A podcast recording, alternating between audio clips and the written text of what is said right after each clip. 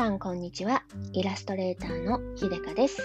人生を楽しむ天才になりたい。ひでか製作室ラジオへようこそ。はい、木曜日ですね。今日はね、ちょっとね、せねばならぬ義務的活動がありまして、若干ブルーなんですけど、まあ、大人なんでね、やらなきゃいけないこともありますわ。ね。ちょっとね、そんな日もあるけれど、頑張っていきましょうって感じですけれども、その前にね、ちょっとね、えー、しゃべ、ポッドキャスト喋っておこうかなと思って撮りました。でね、今日はね、えー、タイトルにもあるように、ポッドキャストのすすめというね、あの、ことを話したいと思います。いや我々本当にいい時代に生まれましたね。なんかあの、もうね、何者でもなくても、えー、ブログを書いたり、うん、なんかね、いろんな自分の思ったことをね、発信できるじゃないですか。そしてそこに最近、まあちょっと数年前からだけれども、音声配信も加わりましたよね。それでなんか、あの、本当に、どこの誰よあんたっていうこの私もね、DJ、DJ 気取って喋っちゃってるわけですけれども、これが楽しい。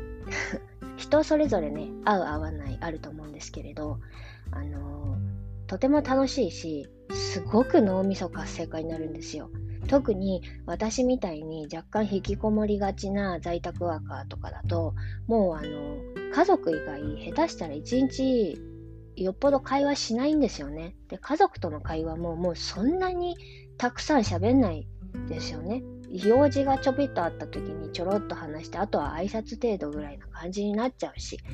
そうなると日常で使う言語が非常に種類がね、あの、言葉のバリエーションが非常に、えー、ワンパターンになっちゃって、えー、語彙力も低下するし、えー、自分の気持ちをあのまとめて、え簡潔に話すっていうのもね、非常に苦手になってきちゃうので、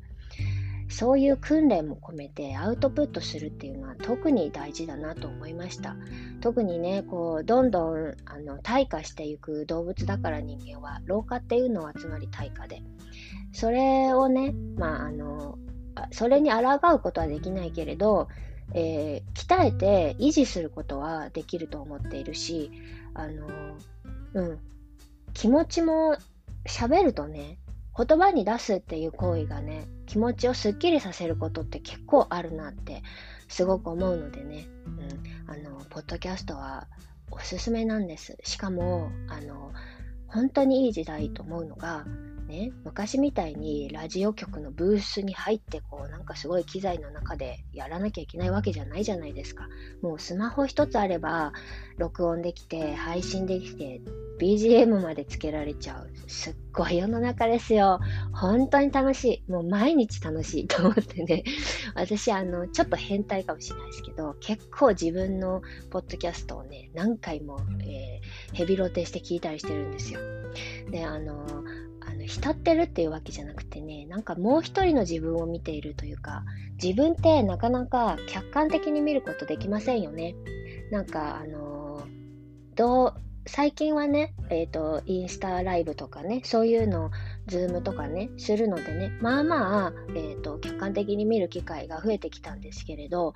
日常的に自分を外から見るってなかなかできないし、自分が発した言葉を第三者の立場から聞くっていう機会もなかなかないですよね。でも、ポッドキャストやったら、それができちゃうんですよ。だからなんか、あの、外から、あの、えっ、と、自分を眺めるっていうのができて、これがめちゃめちゃ楽しいんですよ。最初はすんごい恥ずかしいんですけど、いやいや、そんなにね、言うてもそんな聞いてないし誰もとかをで自分にね、言い聞かせて、あの、でも自分も一、あの、知らない誰かになりきって自分の話を聞くとね、面白い。そして、あ、この人こんなこと思ってたんだとか、なんか、いっぱい喋ったなと思ったけど、まあまあ全然大丈夫かなとかね、なんかいろんな気づきも出てくるし、楽しいです。うん。でね、あの、私、あ、なので、あの、ぜひ、興味ある方はね、やってみてほしいなと思うんですよ。いろんなアプリありますからね。なんかスタンド FM とか私が使ってるのはアンカーっていうアプリなんですけどもうほんといっぱいあるからなんか好きなやつ選んでちょっと最初さ恥ずかしかったら誰にも言わなくてもいいと思うんですよボソッと始めてさ あのインターネットの大海原にペッて投げた投げちゃえばさ気づかれないし言うほど とか言ってねで気づいてもらいたくなったら一生懸命アピールすればいいしすごいいい時代と思うんですよね。うん、でね私はポッドキャスト喋るときにえっと台本とかまるでないんです。であのいつも自分がふわっと思ったことを今日これについて喋ろうって決めたらもう直接あのぶっつけ本番で録音します。それで喋りながらあ考えをまとめてまとまらない時はあまあこれはもうダメだと思って止めて削除してもう一回撮り直しっていうのをやるんですけどやってるうちにねまとまってきてねまあこんな感じでいいかなみたいな感じで いつもあの出しちゃってるんですけどでねあの台本はないけれど喋る時に浮かべている相手がいてそれがねもう一人の自分なんです。であのあま、別に二重人格とかそういうわけではないんですけどそのもう一人の自分っていうのが、えー、心の中の本当の自分に向けて喋っています。でこれはね、あのー、確認作業もちょっと入ってるかなと思って自分に確認。私今こう思ってるよ。合ってるよねとか私今こう思ってて。であのー、こんなことがあってであのそれってやっぱりあの方向間違ってないよねみたいなちょっとしたそういう気持ちも入ってます。もちろんあの聞いてくださってるリスナーの方いるないるなって最近すごい感じるのでねありがたいことに。それもねあのもちろん念頭に入っているんですけれどだからあの分かりやすくできるだけ話せるような人になりたいなって思ってるんですけど心の中ではそういうもう一人の自分に向かっています。でねそのもう一人の自分っていうのはどんなものなのかというとねこれはあの前にも前ないつかのポッドキャストでもお話ししたね、えー、ハッピーちゃんっていう、あの、引き寄せとかをね、研究なのかな?されてる、え、ー、と、ブロガーの方、うん、ハッピーちゃんっていうブロガーの方のね、幸せの教科書っていうね、えー、漫画を読んだ時に、えー、気づいたもう一人の自分、それに向かってるんです。で、それが何かっていうとね、あのエネルギー体の私っていうのが存在しているらしいんですよ。あのに人間はさ肉体が死んでから魂があの世へ行くと思って大体みんな思うんだけれどもえっとねえーと、ハッピーちゃん曰くエイブラハムが言うにはそうではなくてまずエネルギー体の私が存在していてそれをねソースっていうあの源って書いてソースっていうらしいんです。で、えっ、ー、とソースの私は見えない世界にいて、えー、そのソースの私が地球に、えー、意識の一部を投影しているそれその投影した先があの現実の私なんですねで現実の私とソースの私がいてソースの私が投影した意識を現実の私がキャッチして、えー、生きるっていう感じらしいんですよ。でねこの時に、えーとえいつも常にね2つの視点で物事を見ているっていうことなんですね。現実の私が、えーと、お花が綺麗って思ってソースの私もお花が綺麗って思ってるこの2つの私が同じ感じ方をしているのが一番ハッピーでとても幸せになれる幸せな状態らしいんですね。なんだけどソースの私の、えー、感情をえーと、声をね心の声を無視した状態とかそこが、えーと、ソースの私が投影した、えー、意識をね現実の私がキャッチしないで無視して、えー、その時々のね周りの環境に合わせて聞こえないふりして違うことをしてしまうとそこにねねじれが生じてね非常に心がねモヤモヤするっていう風になるらしいんですよ。でね一番理想型がソースと現実が、えー、リンクしている。ちゃんと直通でまっすぐつながっている。これが理想らしいんですね。で、あの、私あんましそのスピリチュアルな世界のね、ことがね、あの、正直さっぱりわかんないんですけれども、この言ってることは、あの、なんかすごく漫画だったしね、図説でめちゃめちゃわかりやすかったんですよ。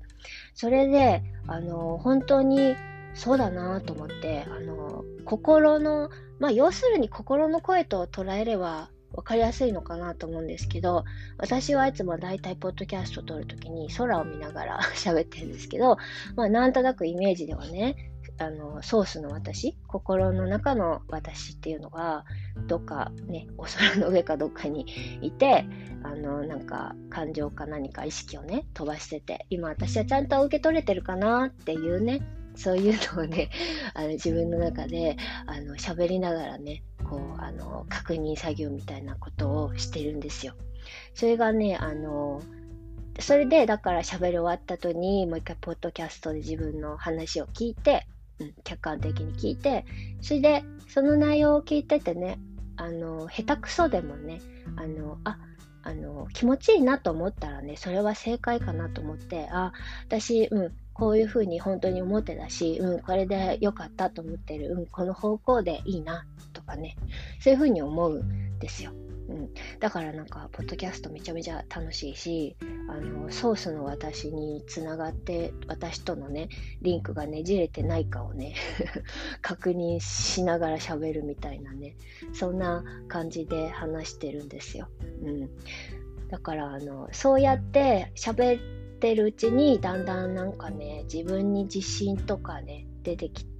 出てくるし、これでいいんだっていう自信とか出てくるし、あの、結構私あの自分を卑下するあの癖がついちゃってるのでね。あの自虐ネタとかついつい自虐ネタに走っちゃったりとかね。守りになんか傲慢に見られないようにとかみんな皆さん多分あるあるかもしれないですけどとかね。こう謙虚に謙虚に謙虚に持っていこうとするとついつい自虐ネタみたいになってしまって。であのーそれは一見いいかもしれないけどもっと自分に自信を持って発言してもいいんではないかみたいなね、うん、こともね本当によく思うのであのなるべくそういうマイナス発言をしないようにっていう訓練とかをねしていてポッドキャストを通して。そうそう。なのでね、あのー、そういうことをやるいい手段かなとも思って。もちろんさブログで文章を書くとかもうねインスタで写真をアップするとかでもねツイッターでつぶやくとかでもいろんないろんな方法でね表現手段あると思うんですけど一番体を使ってる感じがするのが音声配信かなと思ってある意味筋トレとかあのねランニングとかみたいな感じでフィジカルフィジカルな部分の機能を一個、あのー、かあの活用してるかなっていう感じがすごいするんですよね。なんか運動したような感じというか。そうそうそう。だからなんか、すっごい脳みそ活性化なるんで ご興味あったらね、ぜひ、あの、ポッドキャスト始めて見ませんか？みたいな、そう、おすすめ、おすすめをしたいなと思って、本当になんか、あの、聞いてくださってるママ友もいて、うん、友達でね。だから、それだとね、会うとね、すぐね、あの、この間の、あの、ポッドキャストのあの話、私はこう思ったよって、いつも言ってくれて、そうするとさ、たまに会ってもね、すぐいきなり本題に入れて、いきなりビッグトークとかね、この間はね、あのいきなり戦争の話を2人でしだして すごく有意義だったんですけど、そういうなんか、あの、楽しい、えー、ことのきっかけにもなるしね、あのリアルでつながっている人とはね、楽しいことのきっかけにもなるし、自分の考え、自分の気持ちを整理するきっかけにもなるし、すごくいい、いいなと思うのでね、せっかくこんないい時代に生まれたんで、ぜひぜひ やってみてください。っていう感じで今日は終わりにしたいと思います。最後まで聞いてくださってありがとうございました。イラストレーターのひでかでした。